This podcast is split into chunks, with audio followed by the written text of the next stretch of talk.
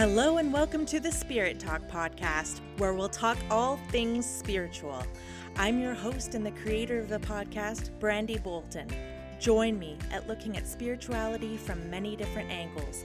There will be no stone left unturned, from science and spirit to topics that some may call woo woo. I will also discuss my own experiences as a developing psychic and medium.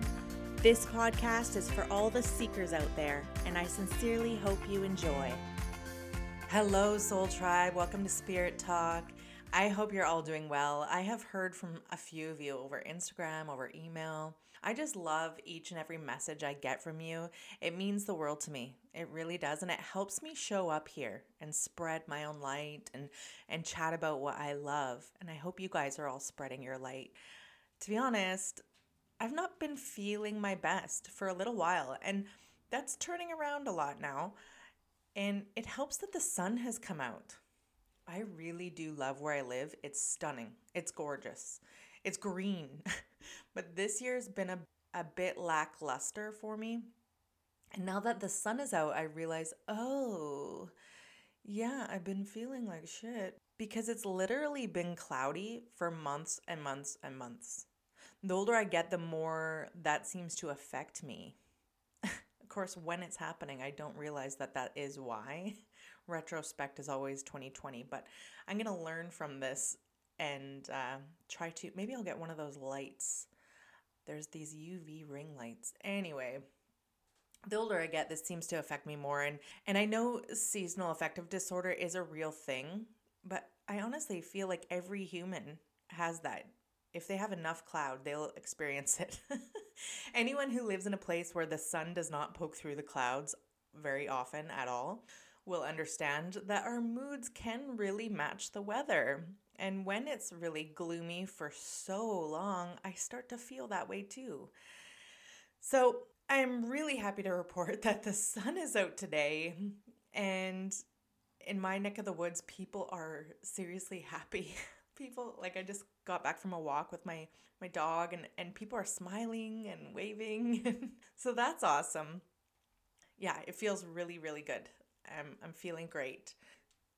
Today we have a q&a episode. Woohoo! This has been a long time coming. I'm answering your questions.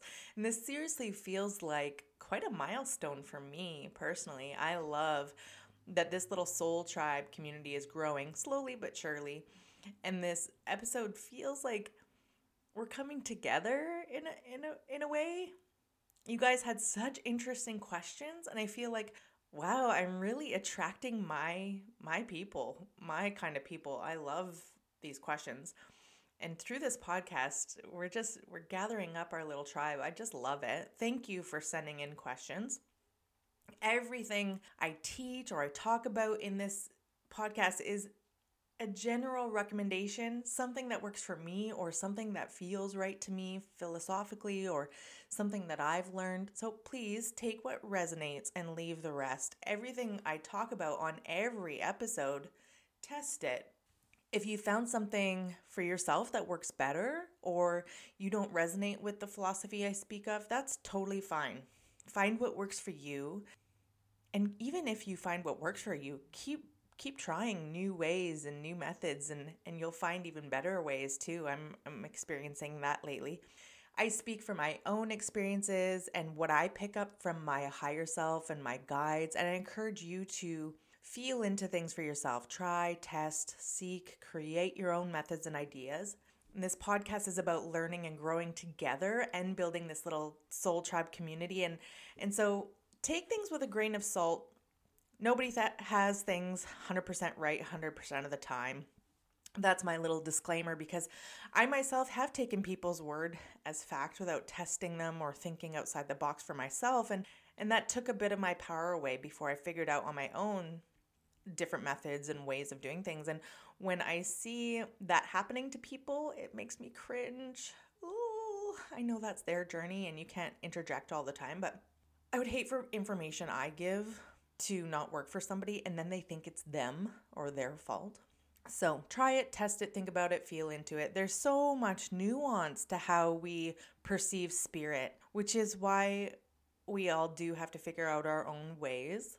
And of course, talking to spirit and working with spirit on a daily basis is extremely helpful for that. Okay, so I'm going to get right into the questions for this episode. These questions came from the Facebook group, emails I've received, and, and DMs on Instagram. And you can find all the links to those things in the show notes. If you like the show, please consider giving a five star review or a rating. It really helps tremendously. Thank you. On to the questions from Karen. I want to ask what is it like when you don't feel grounded? You were using a party as an example. Sometimes I wonder if I've been ungrounded a lot in my life.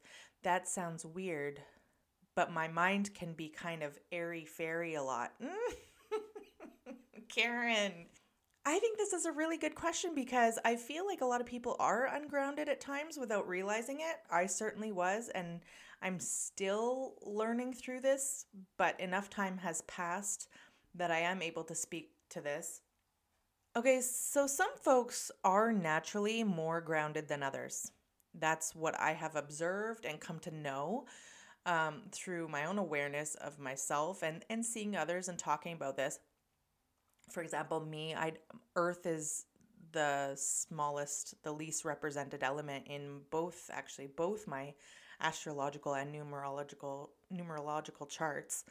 So yeah, some folks just are very grounded, some aren't when I was really early in psychic development, intentional psychic development, I was to use the, the term that Karen did, airy fairy. I was like airy fairy as heck.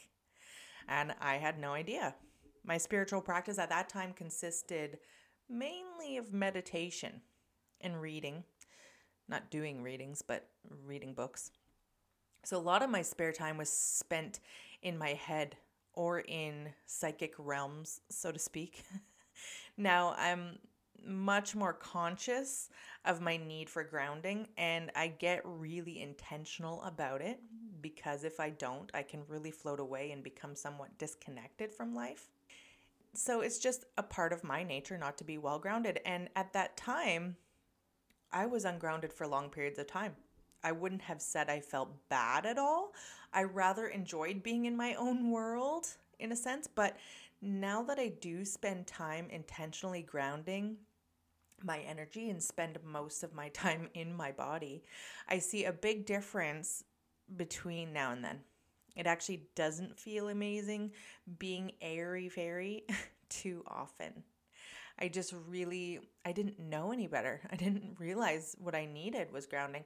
Nobody is really meant to be so floaty all the time. We're in this human incarnation to be a part of the world. And when ungrounded, it's almost like you aren't fully in. If you know what I mean? I hope I'm making sense. So, Karen's question is what does it feel like?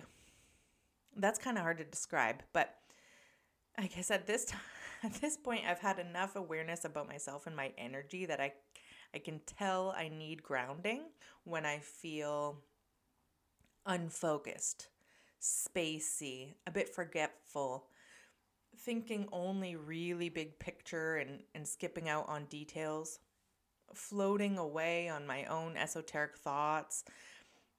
When I actually have things that I need to attend to, like kind of being away. um, I could I could get headaches, and it on it felt like all of my life force energy, to use a Reiki term, was from my chest up, literally away from the ground.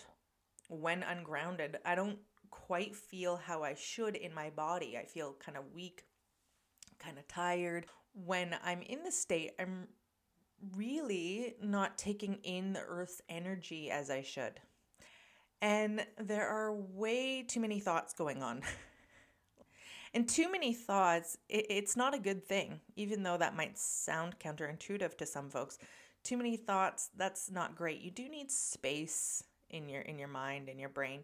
And when I realized that I had been quite ungrounded for so long, or at least my baseline level was generally ungrounded, I figured out that, oh, grounding is so important. Now I include things into my spiritual practice that help me with these things. Self Reiki, that's huge. Um, but most importantly, when I notice I'm quite ungrounded, I set my intention. Intention is everything. Intention is everything because I could take all the nature walks and salt baths in the world before and still not get the grounding effect. And now, with intention, I do my grounding activities and it's a game changer and I can really get woo woo with it and imagine the earth's energy as little green globes of light coming into my energy field. I also imagine my own light body as bright from my head to my toes and ensure that I root my energy into the earth. If I've been particularly ungrounded, I ensure that my my meditations are not ones where I'm leaving the earth plane to do astral travel or, you know, visit outside of the earth, which I do I do love. And I probably was doing a lot of that when I was living ungrounded. So I will make sure my my meditations are not leaving my body. In other words, basically, um, instead I'll focus on the earth, the trees, the rocks, and I'll soak in that energy. So, with my awareness of a need for balance and grounding, I feel more human, if that makes sense. I realized that I was giving my soul a bit too long of a leash most of the time. And spiritually speaking, our soul gets the most of our out of our experience as humans while in the body, not stuck in the mind and in the ethers. And we really are meant to anchor our souls into our bodies. And a lovely side effect has been growing my clairsentience and living more of a heart centered life. It's not easier, but it is better. Being grounded helps us love the bodies that we're in as well. So I hope that answers your question. That was kind of a long one um, answer for your question, Karen airy fairy is a perfect term for it because that is how it feels, just kind of woo, spacey. Next question Allison asks, What role or powers do fairies represent to our spiritual help network? Whew. Wow, I feel like fairies and elementals could definitely be a part of another dimension that we're able to sometimes get a glimpse of or something to that effect. And I feel like for the most part, people are able to kind of say, oh, fairies, that doesn't exist, or, or they're not aware of them because perhaps they live on a different plane or something like that. Who knows? I haven't gone super deep into this topic myself yet anyway, but I am drawn to the fun and light-hearted area of fairies. I recently bought a fairy oracle deck and also a little fairy statue for one of my shelves, which is really more of an altar with plants and pictures and things. I will say that people with the life path 4 or lots of 4 in their numerology tend to be really good at tapping into the fairy world. I'd even I'd even bet that the listener who asked this, Allison, is a four. As far as um, do they do they represent what do they represent to our spiritual help network? Hmm. I think anything and everything. There are all kinds of different beings, and I think that it is completely possible that some people could have fairies or sprites as a part of their spirit team. I would say they come in and out, and different fairies could help you based on what you need in your life and what their abilities are and their strengths are. When I tune into this, I get the word helpers. And you literally said what part of our spiritual help network. So I feel like you answered the question. They're little helpers. Fairies can be our helpers, def- different fairies for different reasons. And why not? Really cool question. I don't have a ton on fairies, so you know what? Let me pull a card. Gonna, I got that fairy oracle deck. I'm going to grab it and I'm going to pull a card out of it see what fairy comes up. All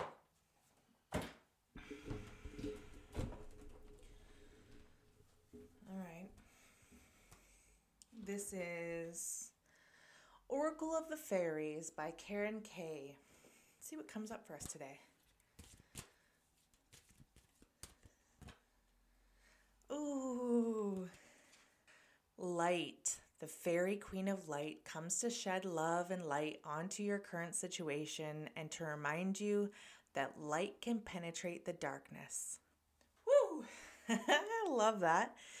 And it shows a beautiful female fairy with purple and green gowns and wings and a crown of something. Antlers? Anyway, she's very beautiful and she's in a dark forest and she's all lit up. She's light. So that's cool because I was just literally talking about the sun and how it affects us and how I need that light in my life. So really, really cute. Um, and all these cards are different types of fairies and different fairies. If you are drawn to fairies, I recommend a fairy oracle deck. All right, on to the next one. Melissa asks or says, I would love to hear about spiritual awakening based off your thoughts from your post in this group in October. Okay. I looked back and I guess I did a little post about what does a spiritual awakening mean to you. You guys, you guys did not hold back on the deep questions. Thank you, Melissa. An awakening or a reawakening, as I sometimes call it.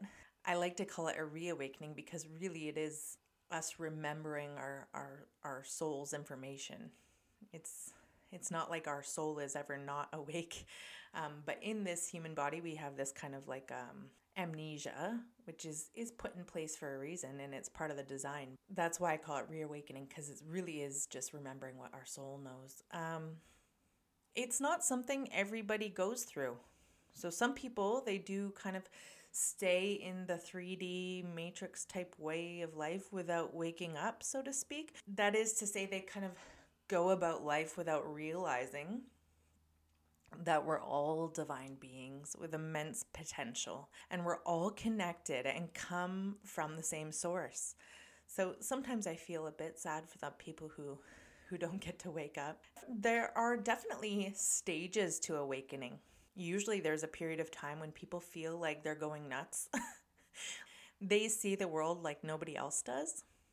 Sometimes that's what it feels like. And there's also often a period where a person who is new to this, this new perspective on the world and and their own life and being awake feels so different and they feel like they know something that nobody else does and they can get into their ego wanting to shake everyone else awake. Eventually, they, they realize this doesn't work. I definitely did go through this.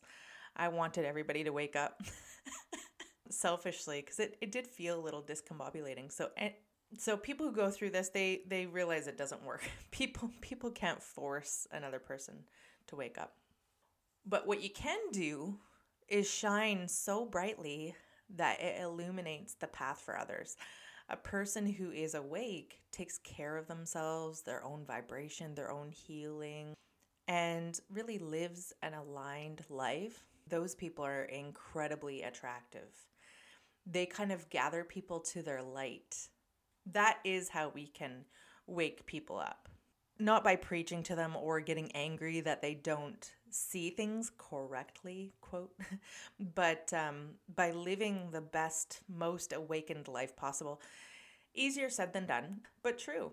As wonderful as awakening can be, it can feel tough. There are challenges that come along with it, and awakening can be activated in a number of different ways. For some, it's losing a loved one or having a near death experience. For others, it could be reading a book that kick, kicks off an awakening. Some people meet a person in their life that stirs up an awakening. I'm thinking about twin flames and soulmates and karmic connections. The awakening process is when somebody becomes aware of something deeper.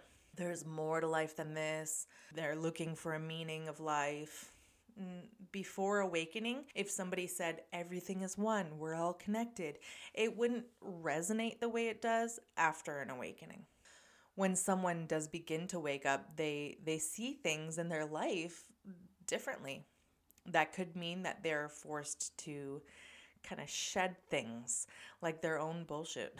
Behaviors, masks they've been wearing, how they identify themselves, they can also experience relationships falling apart because they're really no longer a vibrational match, or childhood wounds rise up for healing, basically, awakening can feel difficult because the shedding process can feel painful, but ultimately it makes us shine brighter.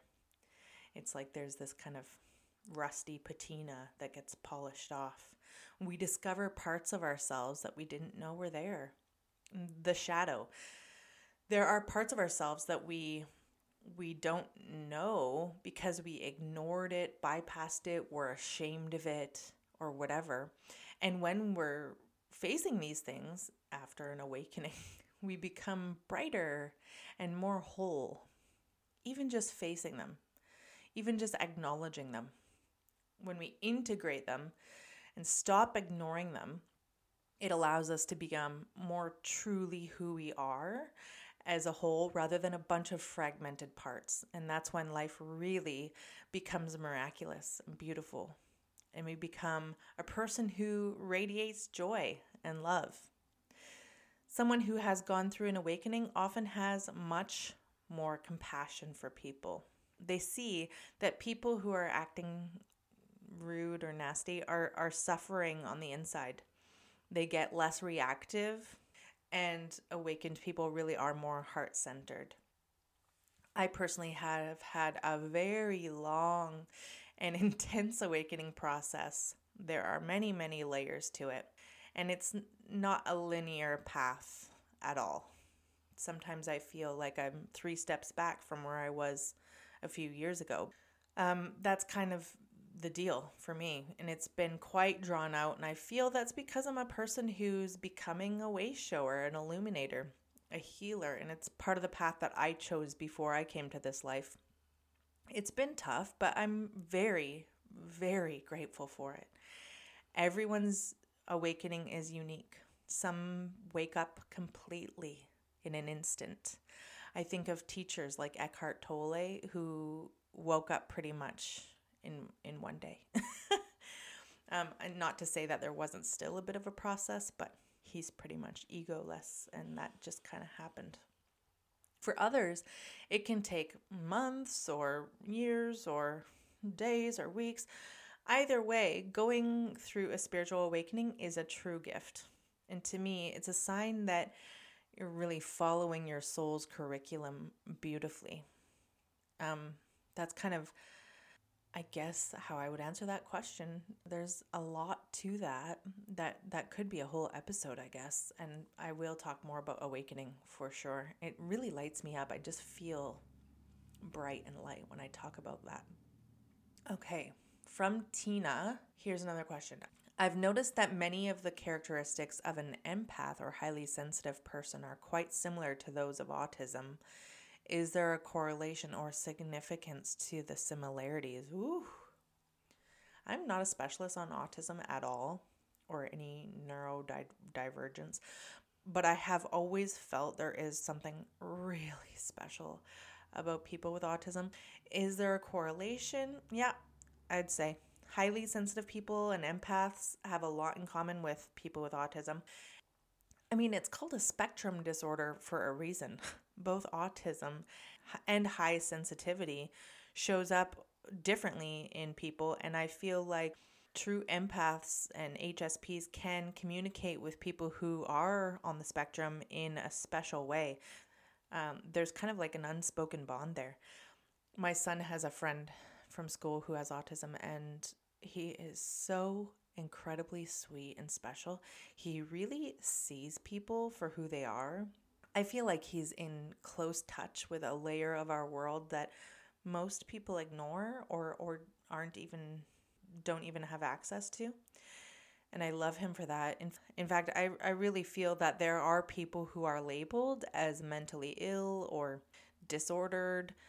And really, that is our world not understanding them and the fact that they are often gifted with superpowers that we have no words or labels for.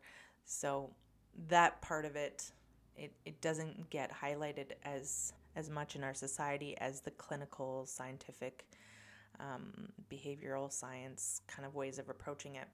That's really all I have to say. Oh, yeah. There is something interesting about I, I do medical transcription. So that's where I write up medical reports for people's charts, and that's for all the hospitals in Vancouver. And there is an area of Vancouver with with really high um, drug use, mental illness. The downtown east side, it's called, and um, there are a lot of people who are in their mental illness and in their um, mania and, and stuff like that too. I know that's not autism, but it makes me think of this. Who talk about things like I I get privy to the conversations that they're having with psychiatrists and some of the quotes that I literally write out that they have said have a lot to do with that they can see things how they can see things differently. And it is explained away as, you know, mental disorders. Maybe it is. Maybe it is that, but I do feel there is something to it. Sure, maybe their brains aren't wired the same way, but there is talk about God, there's talk about universe stuff, there's talk about different dimensions. Some people might call me batshit crazy, you know, and I I don't use that term crazy very often, but so yes, I do think there is correlations from empaths, highly sensitive people, and autism. And I also think there is a lot to how people perceive things and how that's taken in our world. Not so well so far, still, but it, it's it is getting better. Thanks for the question, Tina. Jesse asks, "Do we have a single soulmate?" I've always thought that it's likely that there are more than one per person, which kind of makes sense in light of learning about soul groups. Oh, yes. We have soulmates, plural. A soulmate does not have to be a romantic partner, a husband, a wife, a girlfriend, boyfriend situation. We can go into each other's lives as friends, family, teachers, basically anything as a soulmate. I feel that soulmates are members of our soul groups. We have, you know, a small group of souls who we incarnate with time and time again. That is my belief, my spiritual philosophy. Remember what I said, if it doesn't feel right, then that's fine. We are we are together when we aren't in life and we learn and grow at different paces but remain together for as long as we're on the same general level essentially meaning, yes, some souls could leave our group as they advance and join different soul groups who are at their level. But I don't want to get into the weeds on that. Let me stay with your question, Jesse. We all have soulmates. I can say most, if not all of you listening, have a few soulmates in your life right now. There are different dynamics between us and each one of our soulmates we aren't without personality on a soul level. So, yeah, human incarnation to incarnation, our personality can shift and change a little bit, but at our core, on a soul level, we do have personalities. And we all have our own unique bonds based on our relationships we've had throughout many different lives with our soulmates. And also, sure, there are soulmates who tend to come in as partners more than anything some just enjoy the dynamic of learning with this soul as a married couple or lovers or whatever. But that doesn't mean everyone marries their soulmate. I think that's more rare than anything. Even if you are a soul who likes to incarnate many times with the same soul as a partner, then their role changes all the time. One one time their husband or wife or both women or both men, you get the idea. It's not it's not like they say, well, I'm the man and you're the woman again. And um, that wouldn't be conducive for learning and growing. And that is the whole point of, of being a human is to learn and grow as a soul. And it is it is pretty rare for souls to always come in as partners or not i don't even think there are ones that always come in as partners there's so many lives that souls live but there are definitely soulmates who prefer to come in as partners when they can. Usually, soul groups would switch up their human relationships through many incarnations. For example, I have a cousin who I've been married to in the past. I also I've been my son's husband in the past, and he was uh, my wife. You get the idea. It can get really wild and, and really blow your mind when you think about that. So, yeah, soulmates, I don't think of as in the way that traditionally it is spoken about in the media and stuff like that, where, oh, you're my soulmate when it comes to romantic relationships. Um, I think they're a little bit of everything. And I love that question. I feel like there are definitely more to come on soul groups, soul mates, twin flames, and all that. If you have more questions on that, help me out to give me some inspiration on a whole episode on that stuff, please. Thank you, Jessica, for the for the question. Laurel has a question. Please give more tips and tricks on communicating with guides. Guides, love it. Love, love, love it. No problem. First things first, I feel like you all know what I'm going to say. Intention. It's important. It's very important. So much so that apparently I need to sing it every time I I say it. If you want to get in touch with your guides or guide, you need to set the intention. This can be done in different ways. I actually like to state it out loud. In the past I would have said, you know, you could you can think it, you can do whatever you want. And and that is true. But I have come to realize through maybe my guides, I guess, I don't even know how, that actually saying it out loud is more powerful. It is more powerful. So, something like, Guides, I know you're here with me. I would like to get to know you and communicate more with you. Simple, easy as that.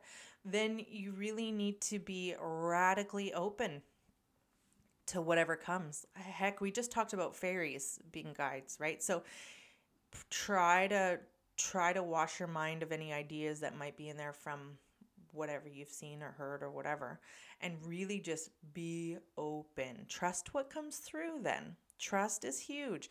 Like if you've made your statement and you get a vision in your third eye of a figure, don't talk yourself out of it and logically explain away what this is. You've just asked for your guide communication, and dang it, you are getting it. I've literally heard people tell me this. So I was like, girl, you just saw your guide.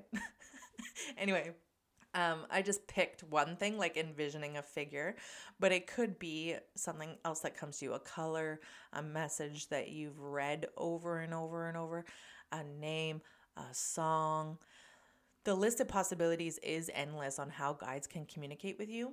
And your psychic skills aren't just about your senses, it's also about being open and aware to the messages coming through in other ways. Like a song, if you're hearing lyrics, I just talked about this in a reading. Interesting. Um, if you're hearing lyrics or hearing songs, maybe they're communicating to you in that way. Could be loved ones, could be guides. Um, but if you're asking for guides and then you hear a song maybe three, four times, or you even hear it clairaudiently, um, there's something there. So, this is why being open is key. You can try to force it and ask for a very specific symbol, but that won't always work. So, be flexible. I hear of so many people who want to communicate with guides and set their intention, and then they keep getting the same sign and ignoring it. Meanwhile, their guides are banging their heads against the wall. so the openness really, really, really is key. And here's the biggest thing you have to make time. In this busy, hustle bustle world, intention and trust are great, but they're really not always enough, especially when you're first setting out to hear from guides. It's important that you actually set aside time. If you've asked your guide to communicate and then are driving to work, busy at work, and then from work you're busy with other stuff, you, your kids or your family or your whatever, then you're very tired from the day. And in the midst of all this, you're communicating with people in your life. And where is the time? Where's the time for hearing your guide? I suggest setting aside time specifically for getting in touch with your guides. Meditating is a great way to start start off because a clearer mind makes way for that very subtle nature of how spirit comes through. You could sit in silence and see what comes to you, or you could ask very specific questions and see what comes. You could have a pen and paper and write at the top messages from my guide and just start automatic writing for a while, whatever feels natural to you, um, whatever you're guided to do. See what happens. And my point really is that setting aside dedicated time to this is important when starting out and not to just do it once, but for really as you know, as long as it takes of getting a sense of your guide's essence. Then it becomes easier to know their energy. And when you are in traffic or at work or on a nature walk, eventually you can get messages from your guide anywhere while doing anything because you know their energy and how they communicate with you. And really there is no end to this. You know, it's like it's like a marriage. You're still learning about somebody 20 years in. You know, you never fully know somebody, but you do really know their energy. And, you know, if they walk into a room, you probably know who it is. So it, it starts out really subtle, really subtle. And, and once you get it, the ball rolling a little bit, um, it gets easier. But try not to have expectations. When I talk about my guides, I know a lot of people hear my words like, oh, I, I got that information from my guide and think that I'm special because I can hear or talk or communicate with my guide. But really, everyone has that possibility. I've had a very long time of communicating with my one one guide in particular that I work with the most. So be easy on yourself. Try not to expect too much. It's um it's a long never ending journey. and thank you for asking this question. I love talking about guides. I love my guide so much. I almost cry every time I talk about him. um, and uh, as I'm talking right now, uh, so how he comes into my energy field. I feel like he's like, hey, talking about me, and he, he just came into my my like aura, my energy field. So just behind me and to the right, that's how he comes in for me. So experiment with it. I do notice that that's how guides come through for a lot of different people. I've um, felt it when doing readings and things like that, um, but not everybody. So try it out. You could just do that as an experiment. Is sit there and just feel your own aura and energy field and feel, oh, is somebody coming in? And it does very much feel this is the one thing that feels like real life or like human life when somebody's standing next to you. If you had your eyes closed and your loved one was standing in your aura, you'd you'd know, right? So even if they're not touching you, and that is exactly what it feels like. And he's with me right now. Thank you. Thank you. Share your guide stories with me, guys, please. Do you have guide stories? I want to hear about it. Speaking of stories, I want to share. I'm going to do a second part Q&A for all the mediumship and psychic questions. These questions were kind of like the um, philosophical questions and and there's tons of mediumship and, and psychic questions too. That'll be on uh, part two, okay? So back to this. There's a story I want to share, a low key psychic story shared from a listener. Okay. Hello, Brandy. I just finished listening to your episode from January 17th, 2022, Low Key Psychic. I thought I would write and share a story from last Friday. Earlier in the week, my grandpa, dad's dad, was on my mind a lot. Of the grandparents, I was closest to him. On the Friday, a coworker's husband brought her some sweets from a bakery, a specific bakery that my grandpa would take me to when I was little. She gives me this box with two sweets we used to ride to the bakery to get. It made me smile. I miss him tons. Love what you're doing. Thank you for all you do. so she th- she thought of her grandpa. Oh shoot, I don't know her name. I didn't I didn't catch that. Hold on. Came through on Instagram from uh, January. That's the handle. I don't know if that's a real name, but that's that's who it came through from. So her grand, she was thinking of her grandpa that she was close with, and somebody brought her sweets, the exact sweets from the exact bakery that he would have. I feel like this is all orchestrated, and and this is like um this is a message from him. That this was the sweets were brought from him. So, and it's amazing how this how this all works. We have really no idea how this all works, but it's so heartwarming. And thank you so much for sharing. Okay, we're going to leave it there. Uh, there were a few questions about children and spirit, and I feel like that's a whole episode, so that'll come out Children and Spirit will come out at some point. Sorry, I am um, all over the map with when I post episodes and all this. It's just, it's how it fits into my life right now, guys. It works for me. I don't want to force this. It's all intuitive type work, and I just, anyway, I'm blabbing now. The next one will be mediumship and psychic questions. Thanks, guys. Thanks for tuning in. If you're new here, wow, you picked a cool episode to jump in on. Um, and if you're returning, thank you. Love you. Until we meet again.